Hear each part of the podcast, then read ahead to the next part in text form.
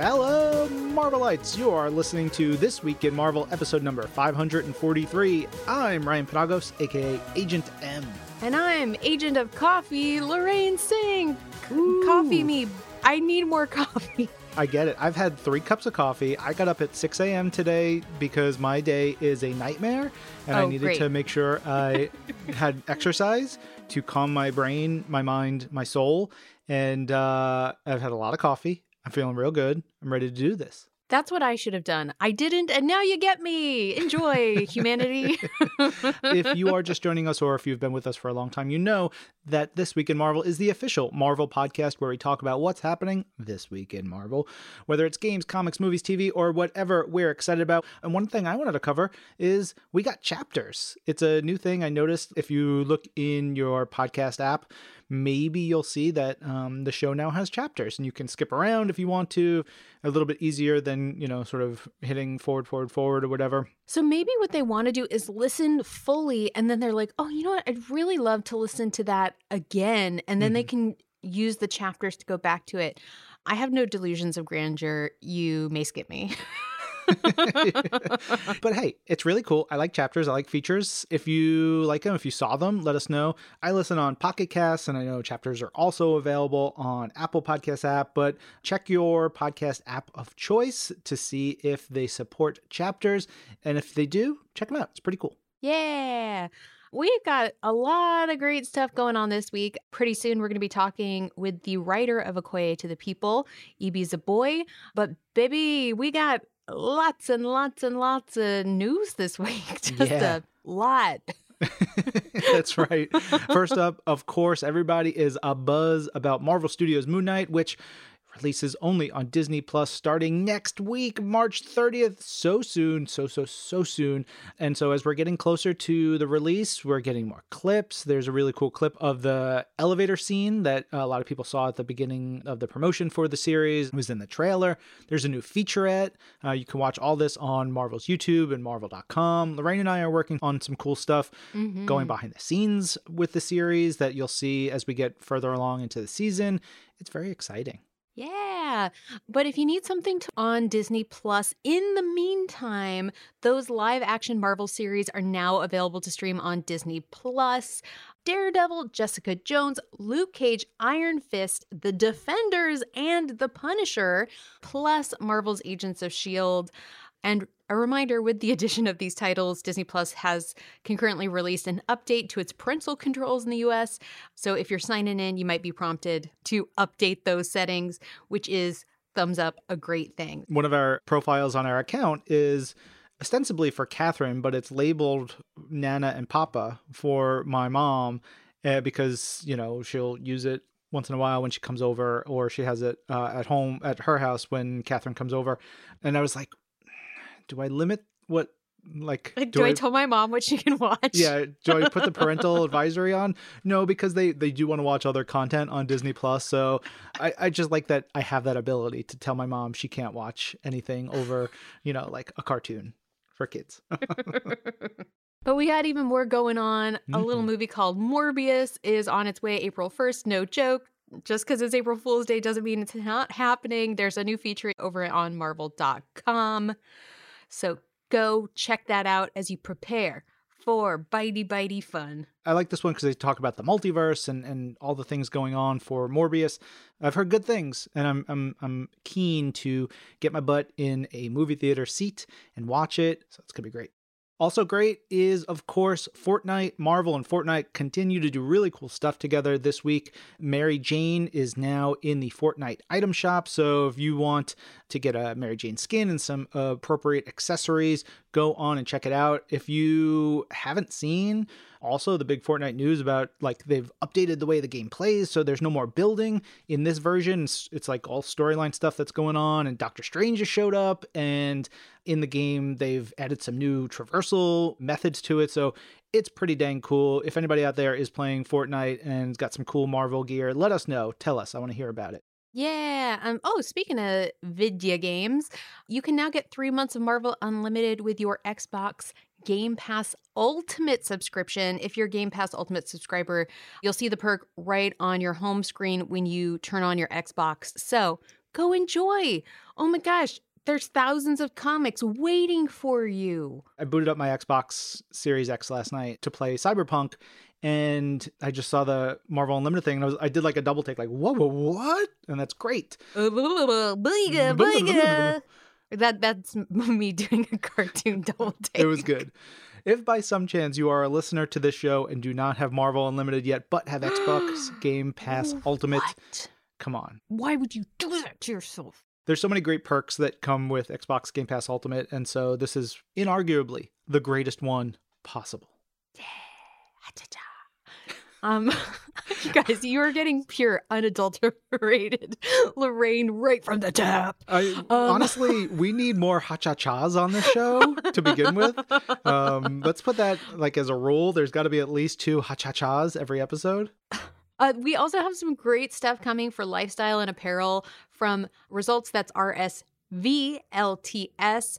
And they are launching a spectacular Marvel collection. There's a bunch of them. You can check them out on marvel.com right now or on their website, which is rsvlts.com, or on their app. But they have a whole bunch of new shirts that they just showed off on marvel.com, which are these really cute short sleeve button downs that all have different Spidey characters. So there's like classic Spider Man, there's Miles, there's Venom, there's even that Spidey pointing meme on a shirt. These all look like something Ryan would wear, so I'm sure he will buy them all. But there's also going to be a lot more stuff coming out from outerwear to hats, socks, and lots more characters are going to be featured from Black Panther, Black Widow, Captain America, Captain Marvel, Guardians of the Galaxy, Hulk, Iron Man, Loki, Thor, and potentially others. So look out for this collection throughout 2022 and beyond. Go enjoy. Wear clothes. All right, moving on. The Folio Society. Now, there are some really wonderful books called the Marvel Hero series of books, and now they have three editions of the book for Captain America, Spider Man, and the Hulk. The Captain America edition launched last year for his 80th anniversary. This year, we have Spider Man celebrating his 60th, as well as Hulk.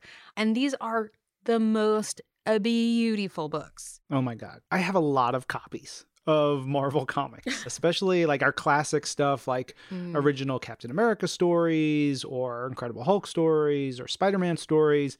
And I'm a sucker for really great presentation, really high quality paper and reproductions and all this stuff. So the Folio Society came in swinging with these. These are really beautiful. The Captain America one, which you mentioned, has this beautiful design by Michael Cho. He's just incredible artist. We've had a lot of variant covers by Mhm. Michael over the last couple of years, but he does the design on the front cover and it- it goes around to the side and the back and this it, it's a really beautiful presentation they have these uh, cloth slipcase covers that are these are all hardbacks too. So they go mm-hmm. in a slipcase and then there's an embossed logo for the character. But in the books it's got a really great description of of the character like a forward an introduction and then former editor-in-chief roy thomas handpicks the stories that go into the book and they cover like the entirety of the character's history. So we go from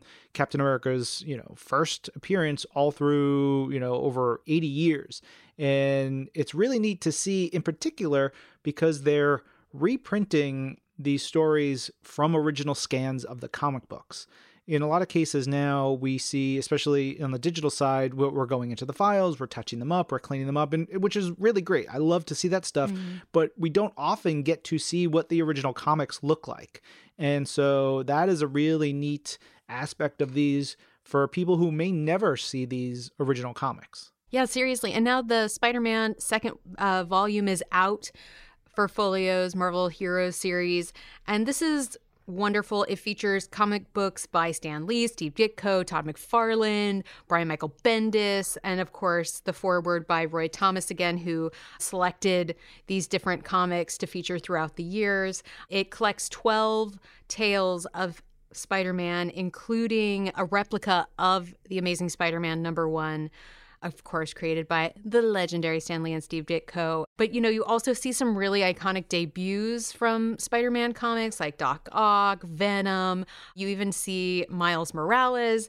Again, this series, it's that beautiful hardback edition. It's got a beautiful piece of work of Spider Man on the cover by Marcos Martin, as well as a really cool slipcase. During the Spidey 60th anniversary, we got to give away a copy of this. Ooh. It is so pretty. I I ended up just putting it on my shelf in the background because it looks so good. Mm-hmm. And the slipcase is really cool too because it's got like a big blue spider on it, you know, that iconic Yeah. spider symbol. And these are huge editions, you know. This edition in particular is 304 pages. And of course, it comes in that beautiful slipcase and it includes the comic book replica. So it is jam packed with goodness. Yeah, so Michael Cho did the art for Captain America, and then for Spider Man, they have Marcos Martin who does the art, and it's beautiful. There's this when you open the book the first time on the the hardback and the first page, there's this beautiful illustration by Marcos in blue and white, and I, I love it. And when we talk about going from the entirety of these characters' histories, well, one of the stories in this issue is from Amazing Spider-Man 801, which is Dan Slott's final issue of Amazing Spider-Man, and he did it with Marcos Martin, and it is one of my all-time favorite Spider-Man stories.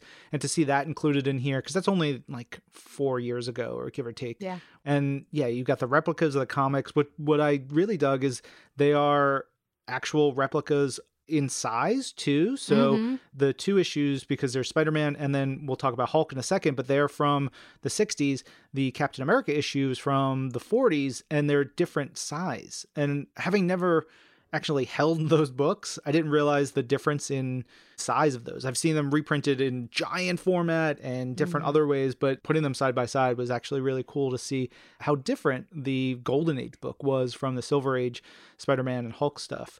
So speaking of Hulk, that one is cool. It's, you know, obviously these are going with colors and designs that fit the character. So he's got this really cool, very striking green design for the Hulk one.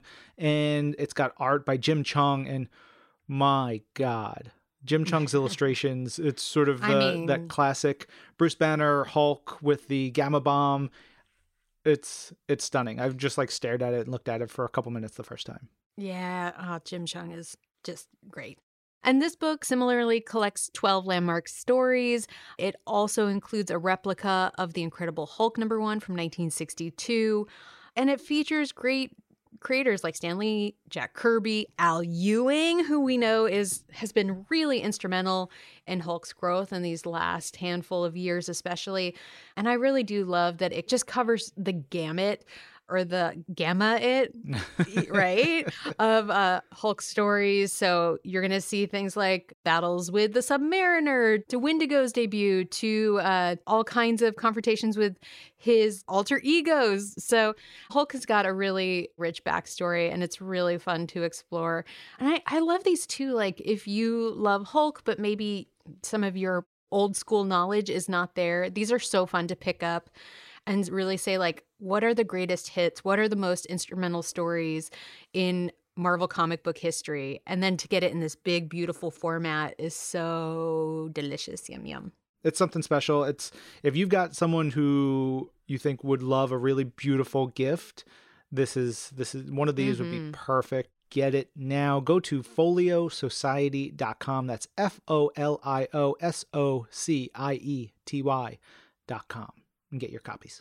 All right, let's talk about the Penguin Marvel collection because we've got even more cool books coming your way. We got a first look at books posted on marvel.com. These are coming June 14th. We've got original important stories from Amazing Spider Man, Black Panther, and Captain America, which cover a whole bunch of classic stuff. On Spidey front, you've got his first appearance and then a bunch of the original stories from Amazing Spider Man, stuff from Strange Tales, and more. These are really neat. These kind of include some scholarly introductions and various insights into the importance of a character like Spider Man, in addition to these classic stories. And you get similar things in Black Panther and Captain America. Captain America has a forward by Gene Luen Yang, who is one of our favorites. He's writing an incredible run on Shang-Chi comics right now. He's also a ding dang delight. And then the forward on Black Panther is by Nnedi Okorafor, who is wonderful, has done some work for us.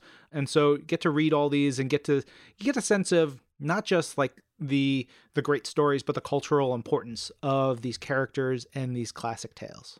Oh man, Jason Reynolds did the foreword for the Spider Man book and has also written some Spider Man YA for us. They also feature a lot of stuff from Ben Saunders, who, if you don't know, now you know, is a huge Marvel fan, knows like everything, has mm-hmm. helped us with all kinds of like Marvel exhibits. He has a vast collection of Marvel and a vast knowledge of Marvel. He's great.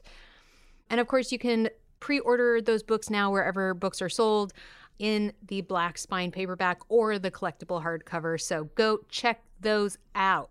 We've talked about various ways to read some classic comics. Let's talk about some brand new comics coming our way soon because we are entering a new era of Captain America. And we've got a first look over on Marvel.com of Captain America number zero, where you got Steve Rogers and Sam Wilson teaming up. That's coming April 20th, so not that far away. And we're launching two new Captain America titles this year. And so this is going to be the, the, sort of the kickoff to all that stuff. Great stories in here. We've got writers Jackson Lanzing and Colin Kelly, along with artist Carmen Carnero doing a Steve Rogers story, and then writer Tochi Onyebuchi and artist RB Silva telling a Sam Wilson story. These are really kicking off a whole bunch of new things that we're going to get very, very hyped for real soon. Also, if you're looking for something to scare the bejesus out of yourself, there is a new Alien Annual, which is going to reveal Gabriel Cruz's first xenomorph encounter. Philip Kennedy Johnson and Salvador Larroca are continuing their epic with this new annual. It's coming in June. If you need some xenomorph action in your life, you need an alien, you want to feel like, oh, I got a rumbly in my tumbly. Am I in danger? This is your moment. go do it. I just love that we get to do alien comics. It's that's so it. Great. That's it's, that's the tweet. yep, that that's it. It's so fun. And also they're horrifying and brutal books. So expect nothing less from Philip Kennedy Johnson and Salvador Larroca. Will they sing Hello My Baby, Hello My Honey, a la Spaceballs? You decide. Lorraine, you know what else is coming up soon? The next Hellfire Gala. Oons, oons, oons, oons, fashion, fashion, fashion, fashion. Oons, oh my God. Oons, that should be our trailer video for the next Hellfire Gala. Just you going, oons, oons, oons, oons, fashion, fashion, fashion, fashion. Yes, X Men Hellfire Gala number one is coming in June. It's a 72 page one shot by Gerry Duggan with art by Russell Dauter and Matteo Lolli, CF Villa, and Kris Anka. And just look, last year brought a huge number of things that came out of the Hellfire Gala. I know this one is going to be big time.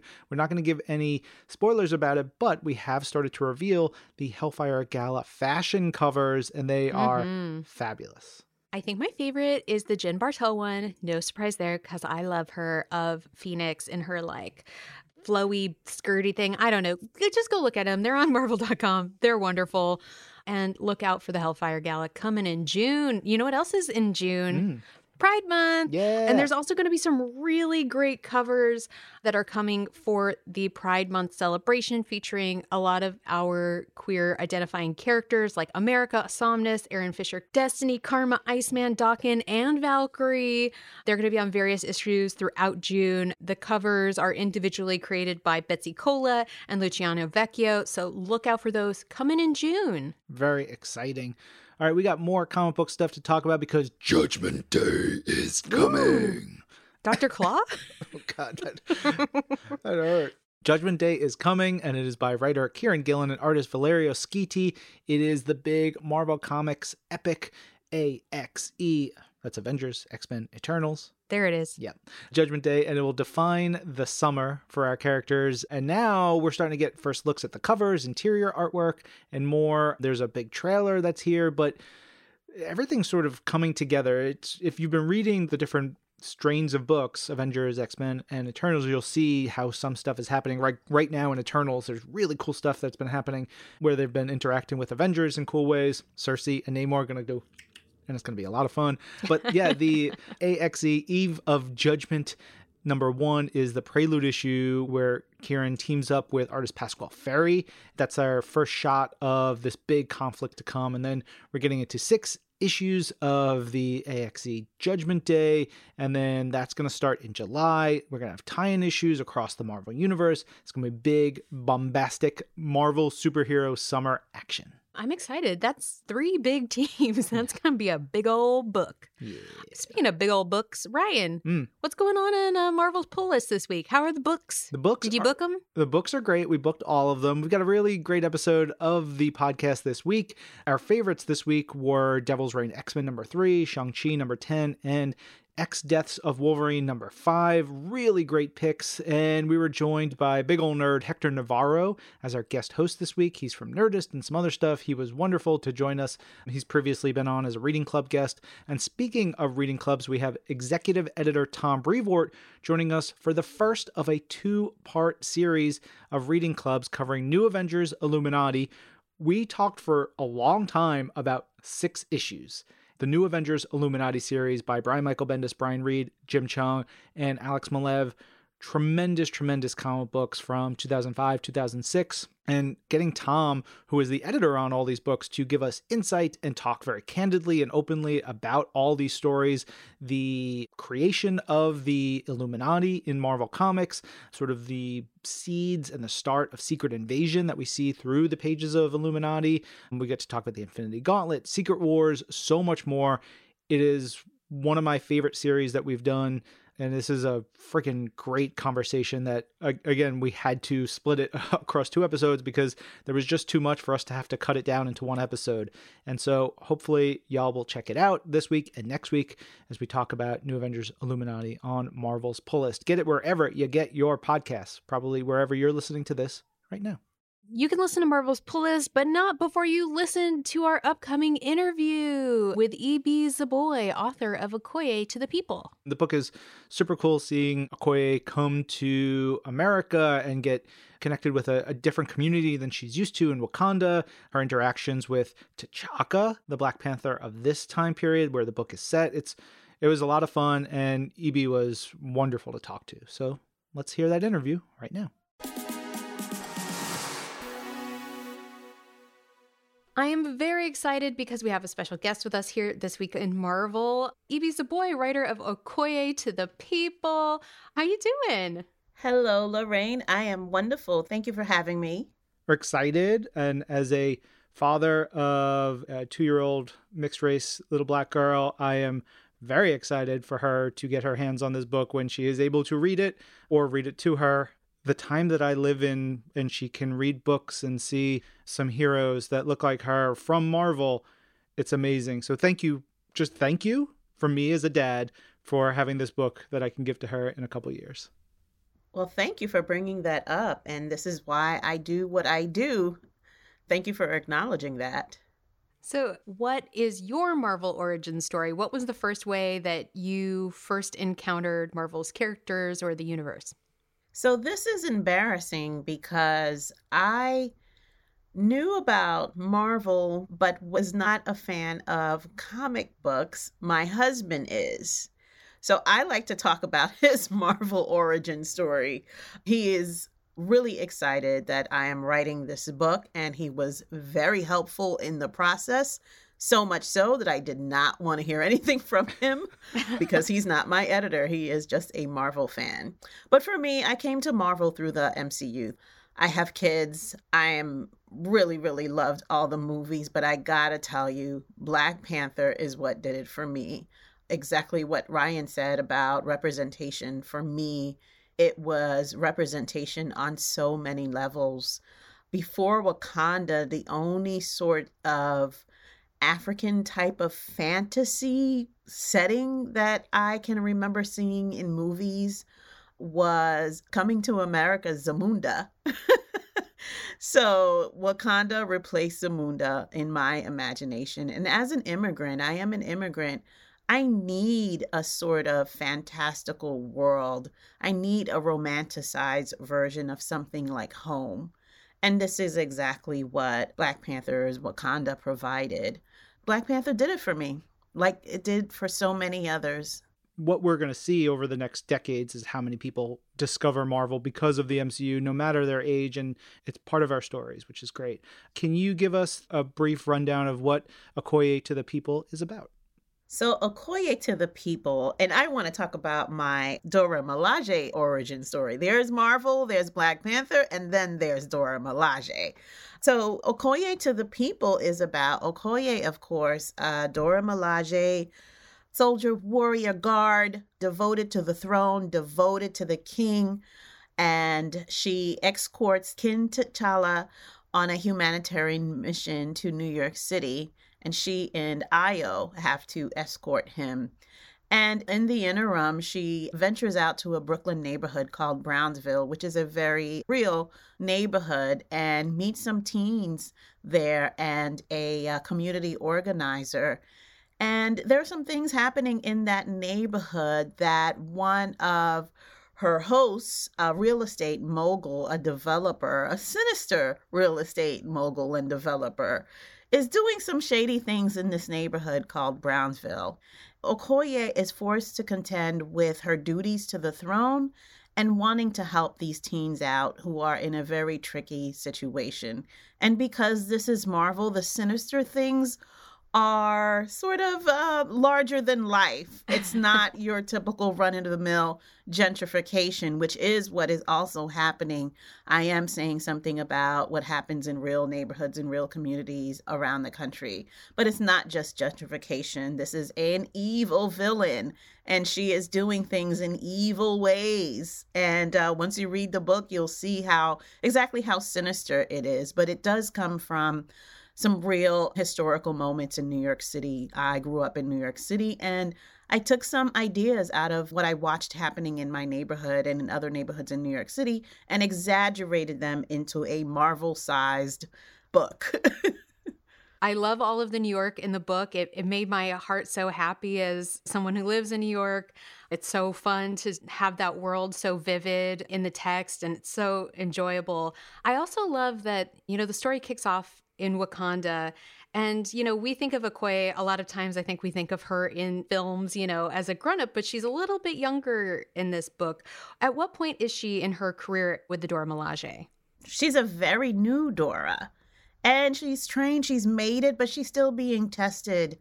And this is her very first assignment outside of Wakanda. This is her first time outside of Wakanda.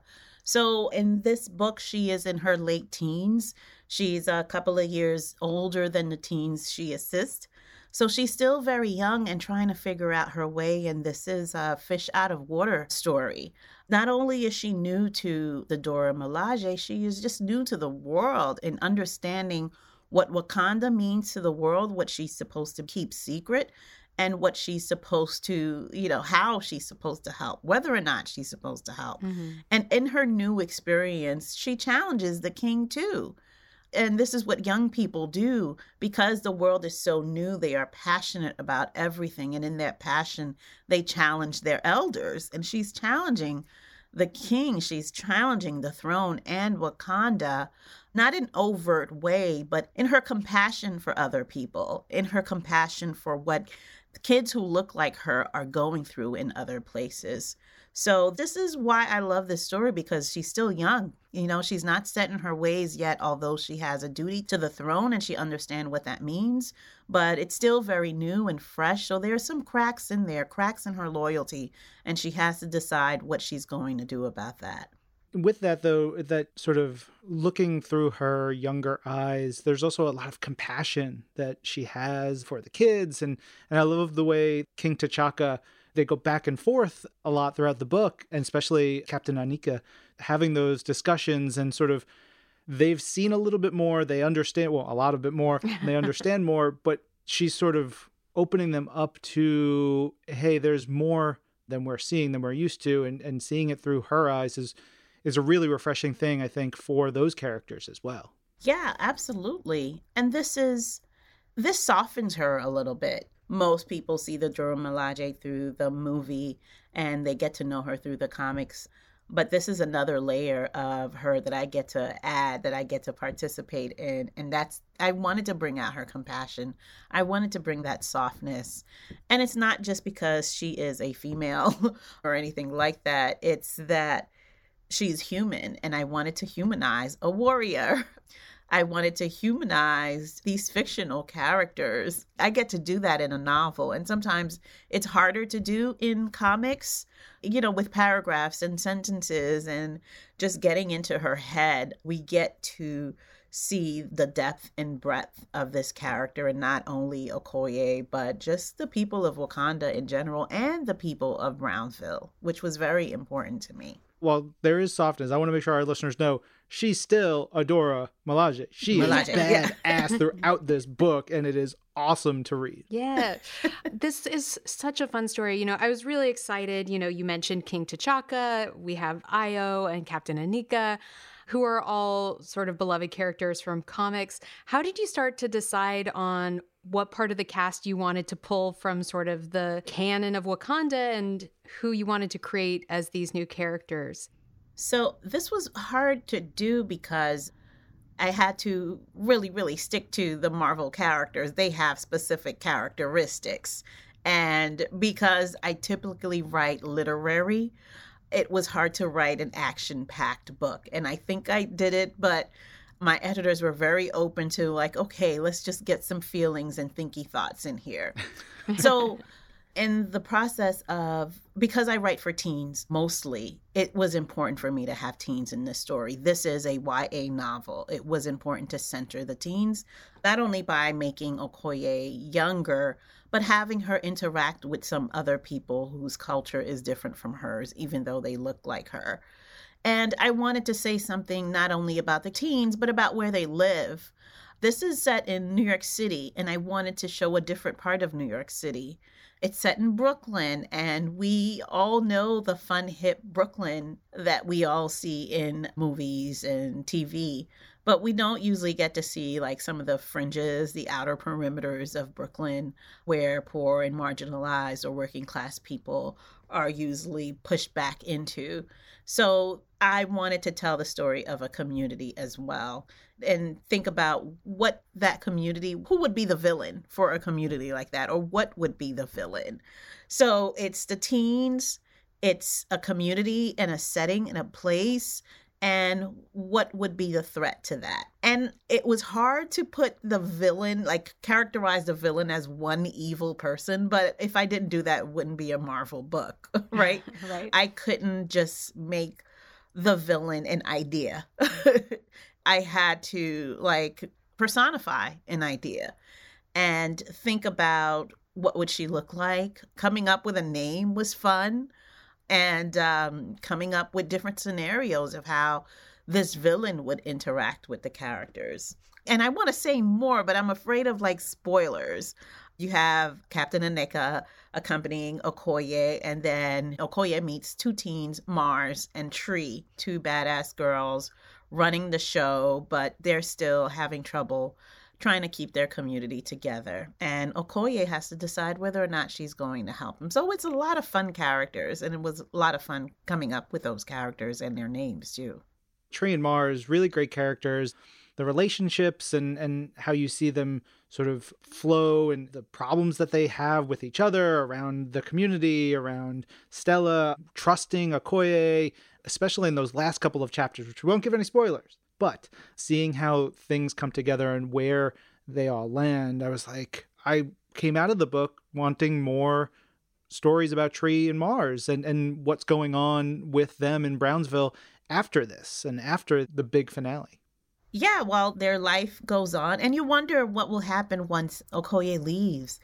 And the idea is that, well, once you find your hero, and that hero saves the day and the day is over and the hero returns back to wherever heroes come from. Those kids then become heroes in their own right. And in Okoye's case, it's that saying, give a man a fish or teach a man how to fish. Okoye teaches them how to fish, how to organize their communities, how to combat all the things that are threatening their lives and their livelihoods. And it's enough for Tree and Mars to know that you know, maybe there is a Wakanda out there. Maybe Wakanda is more than what it really is. And I think it's enough for them to have met someone like Okoye and to see what she is capable of doing for them and possibly the whole world. So when you meet a hero, it's enough to know that they're there. And I think it's that's a good place to end the story, right? There'll be other things that they have to come up against, but ultimately it is a hero saving the day and once they save the day, you know that someone is out there rooting for you. I love the message of this story and sort of just the overall idea of it so much too because I think there are so many narratives of like saviorism, but to like have someone who could come to the United States and help kids here, I think that's not a story that, as people of the United States, that we hear a lot. You know, we're usually the people that are supposed to be going somewhere else and doing a thing in all of the stories, or most of the stories that we've been fed through time. But I really have just enjoyed that it's also like a really hopeful story for kids, I think, who will be reading this book and getting to experience it and, and learning about the world. I do sort of feel like your kids' generation, I'm really counting on them to like save us.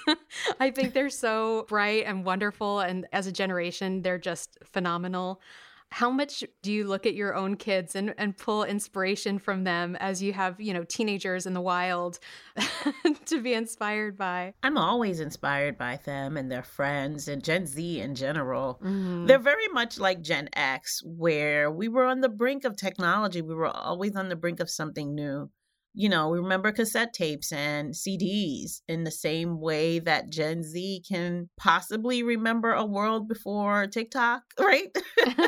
There's new technology seemingly every day, and they have to learn quick to interact with those new technologies in the same way that I've had to. So I see a lot of similarities, and on a very superficial level like my kids are dressing like I did back in the 90s, you know.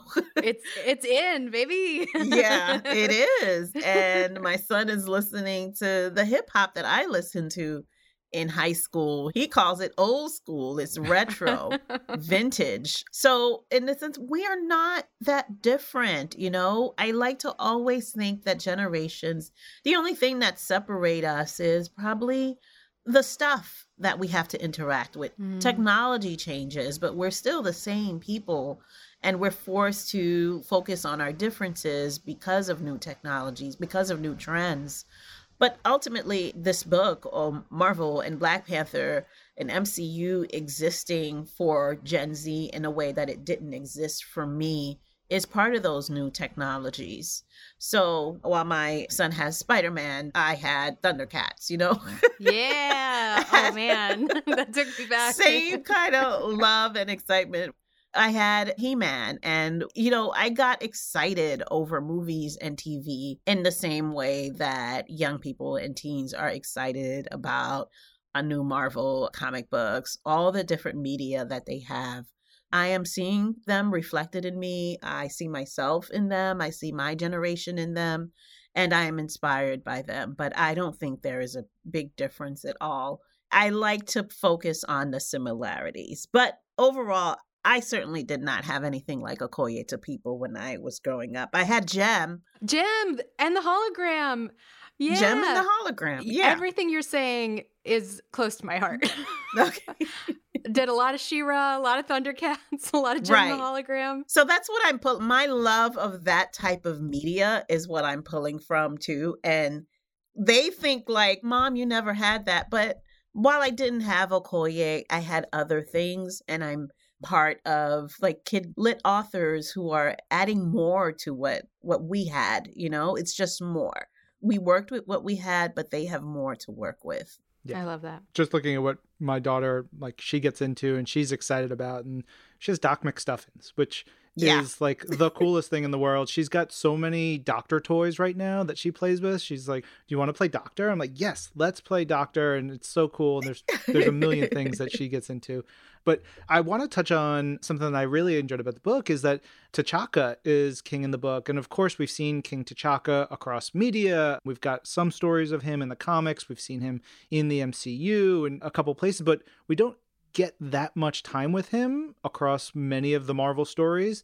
So it was exciting to read him in this book and seeing him interact with his Dora. How does he differ in your mind from T'Challa, his son? Wait, let me tell you while I was writing it, I'm so used to T'Challa that I probably said T'Challa instead of T'Chaka But I had to get to know T'Chaka too. I had to just do some digging into the comics and watch some the movies and recreate him in my imagination that is outside of what I saw in the MCU world, but not different. He had to have a presence in my mind that was not T'Challa, right? So we get to see a younger version of King T'Chaka. And at this point, T'Challa, the prince, is running around in Wakanda taking his like martial arts lessons or whatever. He's a kid. And this king is sort of new to the world in that there is something to keep secret about Wakanda. You know, there is this face, there is a humanitarian face, and he is just a king from a poor African nation and nothing more. So we don't get to see the superhero that he really is. Of course, Okoye takes center stage, but his interaction with Okoye is that of he must be protected. Wakanda's secret must be safeguarded. Wakanda must be protected. So I like this version where the king is not the center of the story and he is kind of in the background but he is sort of like a wagging the finger type father figure to her where she's supposed to protect him, right? I love that dynamic. But ultimately, when she's questioning what her loyalties are, he has to put his foot down, but in a very loving way.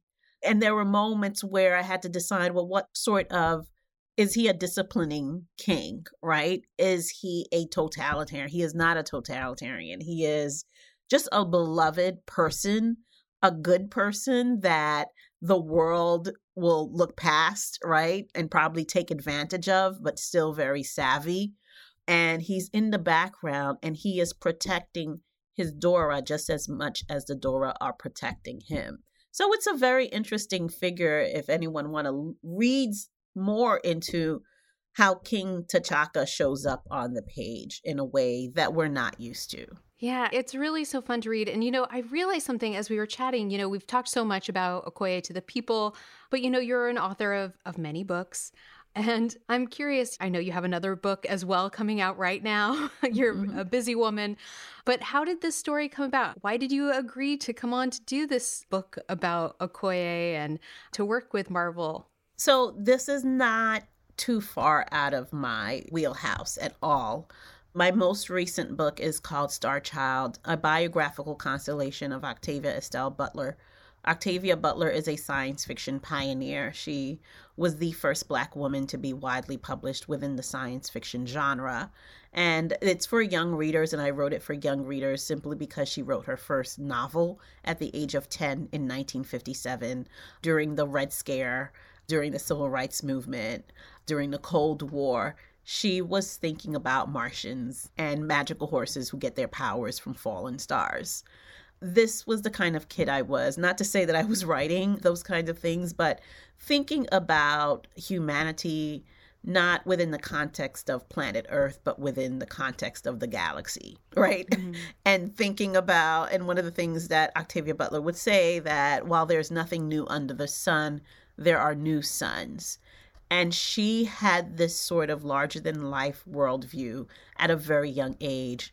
Granted, she grew up in the 1950s and 60s where sci-fi was it was the golden age of science fiction and she absorbed science fiction in both movies and comic books. She read comic books, some of these pulp magazines that were on sale for 10 cents. Some of her idols were Theodore Sturgeon and Philip K. Dick, these science fiction heavyweights she read as a little black girl growing up in Los Angeles.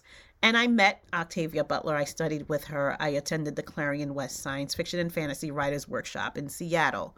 So my literary foundation is science fiction, but I like to say Afrofuturism because I was always interested in writing about Black people in the future or interacting with science and magic or magic as science. So those were some of the first things that I was writing, but unfortunately, 15 years ago, I could not get anything through the door with any sort of major publisher. I've gotten short stories published in the YA space the YA young adult genre has a troubled relationship with science fiction right now, right?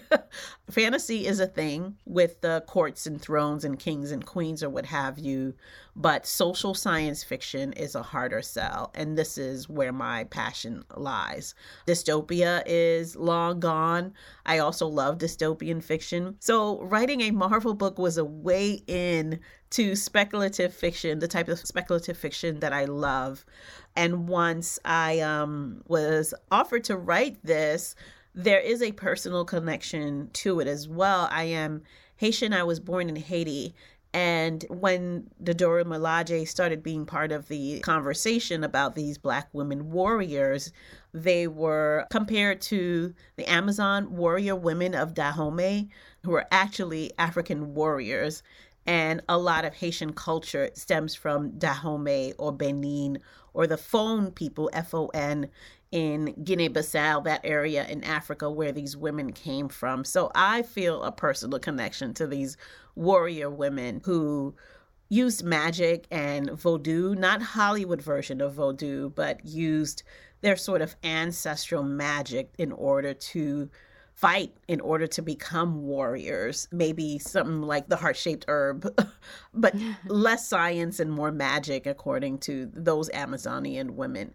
So there was just so many things that I could do with this story, and it's not too far out of my wheelhouse. I felt a personal connection. I felt a duty. Like, if not me, then who?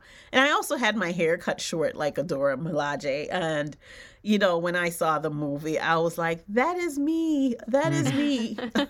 so, yeah. Kismet. Yeah, Kismet, of course. And it was hard, it was challenging, but it was fun to write. There's some fun discussions of science and magic when, like, the kids are seeing Okoye and Aneka, what they can do, just glimpses of it and, and having those discussions. So I think readers will get a, a real enjoyment out of seeing what you're discussing here come to life on the page. Anything else you want readers, both young and old, to take away from Okoye to the People? So, Okoye to the People is about just really understanding what it means to do something that benefits everyone if you're trying to save the world, you shouldn't be the one benefiting from that.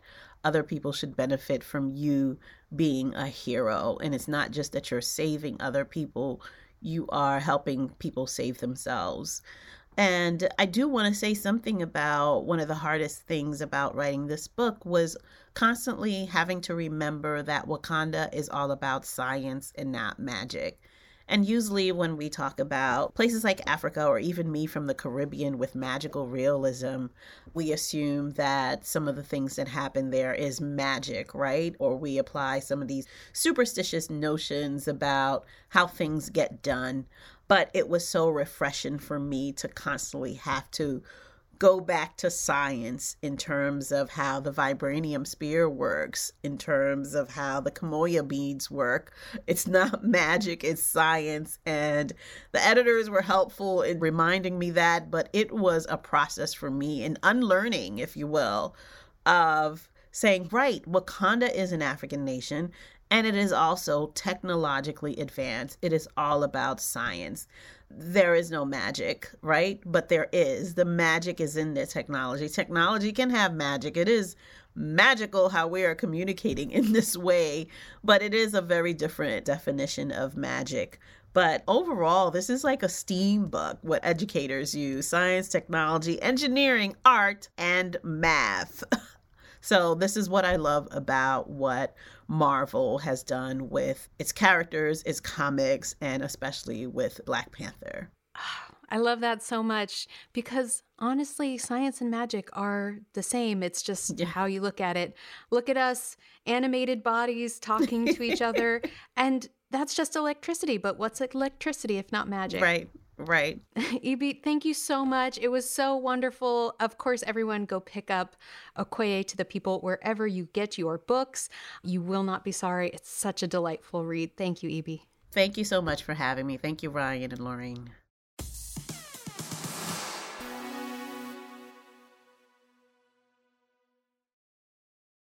Special thanks to Ibi Zoboi for coming on the show. And of course, go check out Okoye to the People. It's now available wherever books are sold. Go book it. Yeah. Oh my God, remember Book It when you were a kid? I wonder if that exists anymore. Let's book it. Book It was a phenomenon. I grew up in California, and uh, it was a phenomenon where you would read books. And if you read enough books, you got a pizza, a personal pizza. Elizabeth told me about this. We have real pizza in New York, so we didn't have to do this. How dare you?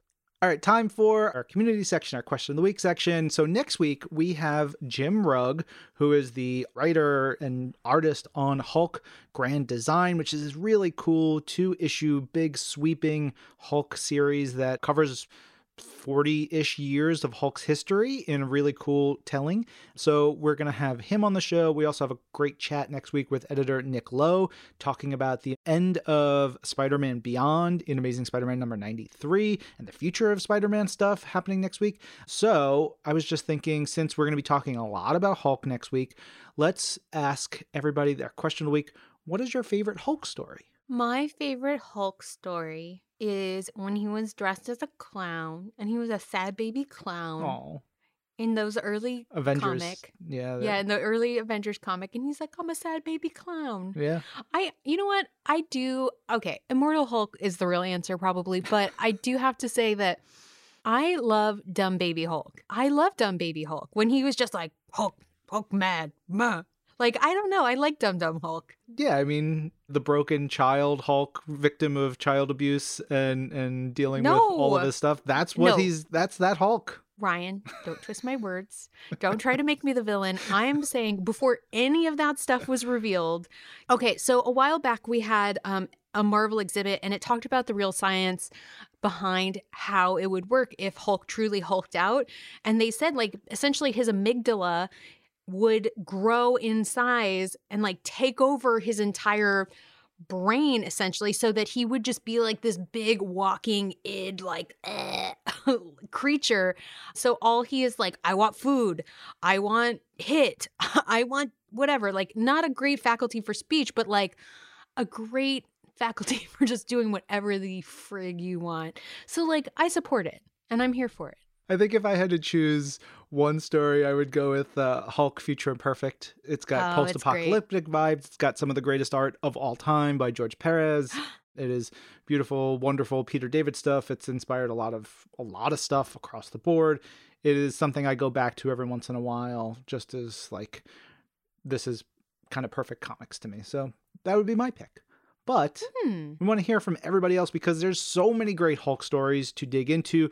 What is your favorite Hulk story? You can tweet us your answers using hashtag This Week in Marvel.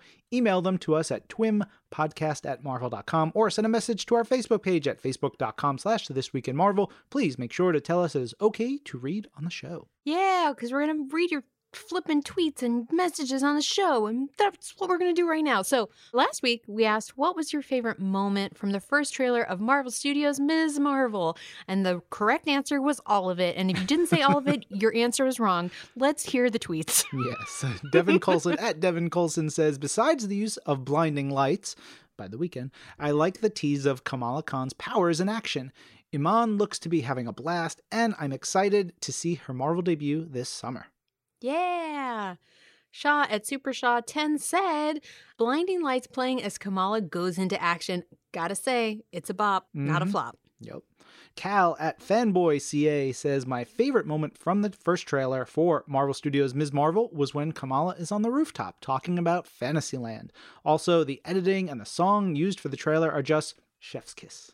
Next up, Elena Niculainen at Elena Niculainen said, I loved the fangirling of Captain Marvel. It makes me so happy to think there is a parallel universe out there where teenage girls could have Carol as their role model. Oh, I love that. That's so nice. So great. Dumperary at Dumperary said, when Kamala said this to her counselor, do I have to figure out my whole future before lunch or just like a, a relatable teen feeling? Yes, very much so. Karis Pollard at A. Karis Pollard says there were so many cool Kamala moments, but I'm gonna say my favorite bit was the disco ball Captain Marvel. I need one of those over my dining table. Yeah. We got this next one from Jessica at Fandom Fan Life, which says, While I love the whole thing, great answer, Jessica. The shot of Ms. Marvel sitting on the lamppost wearing her hero costume gave me chills. It felt straight out of the comics, and I knew this show would be perfect. And honestly, I love this comment because Jamie McKelvie, who we just had on the show a couple of weeks ago, reposted his iconic cover of Ms. Marvel, and it is mwah, chef's kiss. It brought me great joy. It also brought me great joy that 100 Soft, who does a lot of our emojis, made a little gif of the lamppost in his like cute chibi kind of style. Ugh, so cute. And that cover by Jamie is from Ms. Marvel issue number five. If you want to go check it out. All right, let's keep this rolling. Iris Khan at Iris underscore Khan says, when she corrects the pronunciation of her name, an empowering moment for a Desi. Next up, we have one that says, Kamala Khan. Please say this in all caps. Thanks. I think I tried. I mean, I tried. Yeah. I hope I hope I did it. But honestly, right answer. Yes. Luncheon Lord at Luncheon Lord tweets, I loved when Kamala took those tentative steps and said, cosmic. Yeah. Also, we got some great Twitter names this week. Mm-hmm. Mida, Taylor's version, at Casually Cruel D, said the eye color change. Yeah. Caitlin at Swiftly Marvels tweeted, My favorite moment from the trailer was seeing Kamala confide in Bruno like she did in the comics. They're my Mm. favorite duo. Oh, so nice. Tugbutt Turin at Tugbutt underscore Turin said the last sentence, I'm a superhero. Heck yeah. We got an email from Grayson Wozniacki, which says, I have to agree with Lorraine. The final shot from the trailer was great. When would be the best time for Squirrel Girl to make her debut in the MCU? I hope very soon. Every day is a great day for Squirrel Girl, no matter where she is, because she is great. Yeah. She's Biased. just the best. Go read, everybody who, if you've never read The Unbeatable Squirrel Girl, read all those comics immediately. All right, that is it. That wraps it up for us. This episode of This Week in Marvel is produced by Zachary Goldberg, Isabel Robertson, Lorraine Cink, and Ryan Penagos. Our senior manager of audio production and development is Brad Barton. And Jill DuBoff is our director of audio.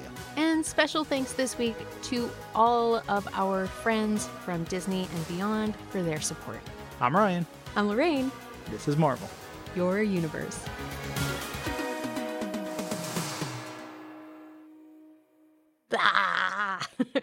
Blood coming out of my nose, eyeballs g- bulging, the content.